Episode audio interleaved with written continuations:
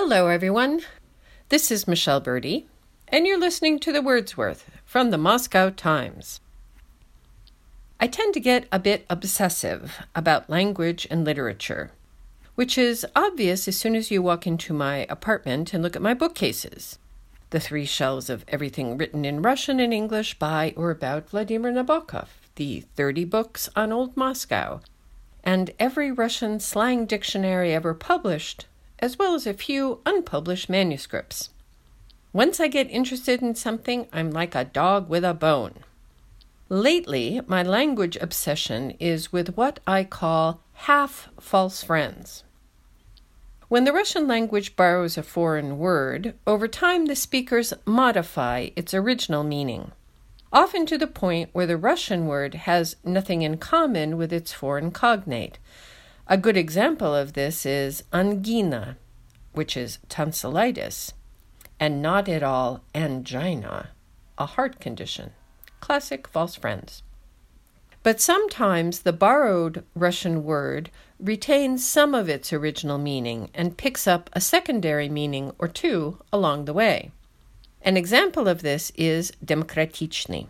Sometimes it means democratic, Правление Евросоюза должно быть более транспарентным и демократичным.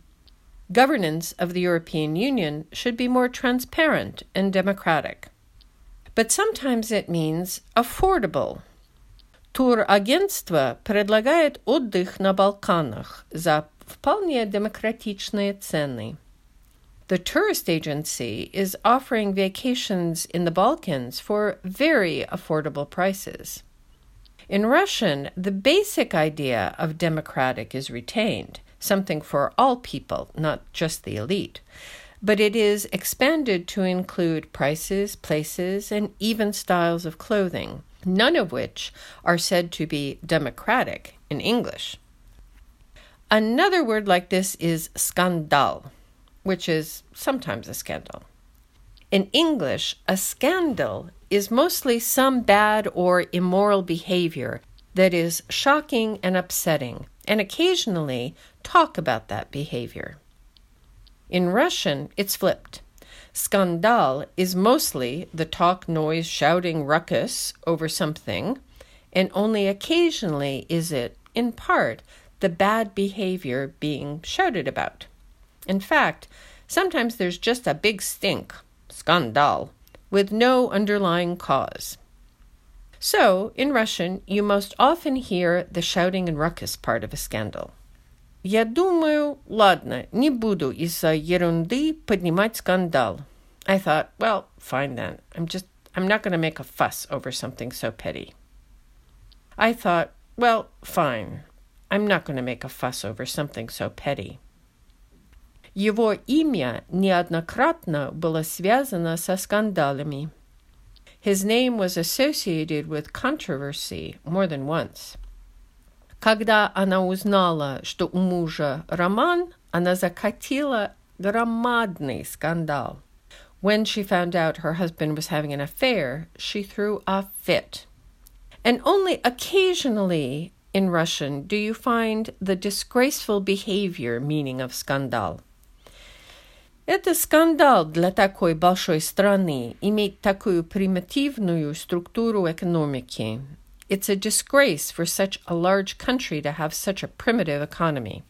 When you get to the verbs, the meanings have split completely. In English, to scandalize is to shock someone with your bad behavior.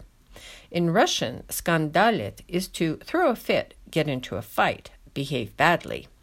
Ребенок скандалил, плакал, требовал у мамы невозможного – вернуть собаку.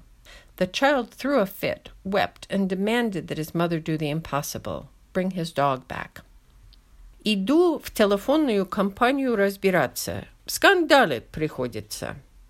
I'm going to the telephone company to sort it out. I'll have to raise Cain. There is one other meaning of skandalit, which has the perfective form askandalit, to put someone down or to put someone in an awkward position. Горбачев поснимал Зубров и даже в прессе многих оскандалил. Gorbachev fired a lot of the old guard and even shamed many of them in the press. It follows then that skandalist, male, or skandalistka, female, is a troublemaker. Я человек смирный, не скандалист, не завзятый пикетчик, но сегодня я не могу молчать. I'm a peaceful guy. I'm not a troublemaker, not an inveterate protester, but today I just can't keep silent. Она крестоматинная семейная скандалистка. She is a typical family troublemaker. There is another set of words for all this in Russian, which also come from one borrowed word. Here, an alcoholic drink morphed into a rabble rouser. This story begins with buza, aka buza or boza, a slightly fermented drink made from various grains that originated along the Silk Route. You can find references to the drink in 19th century Russian literature and even in stories from places like Dagestan today. Лечебный напиток. Моя мама мне в детские годы бузу давала немножко для сердца. It's a medicinal drink. When I was little, my mother gave me a little bit of buza for my heart.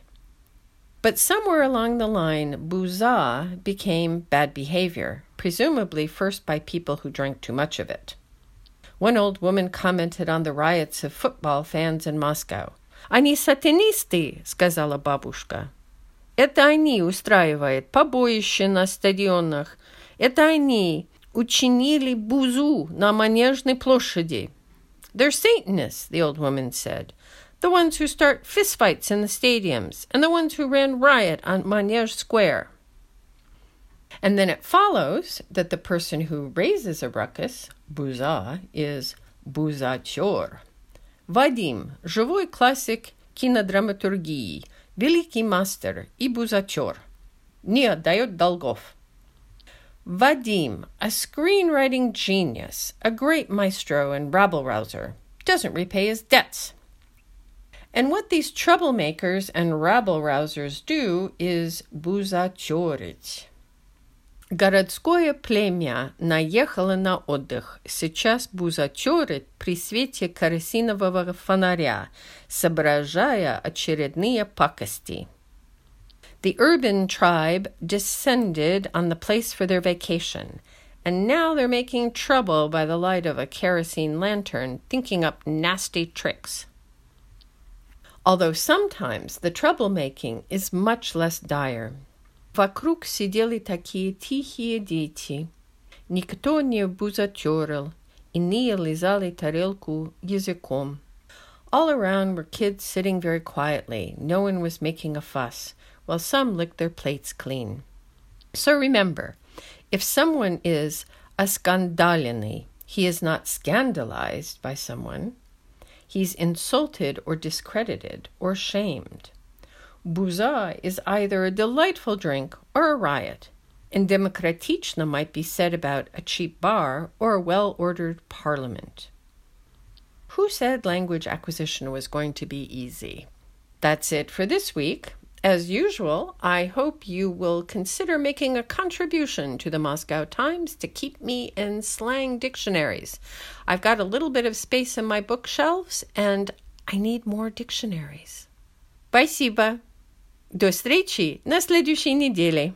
Пока.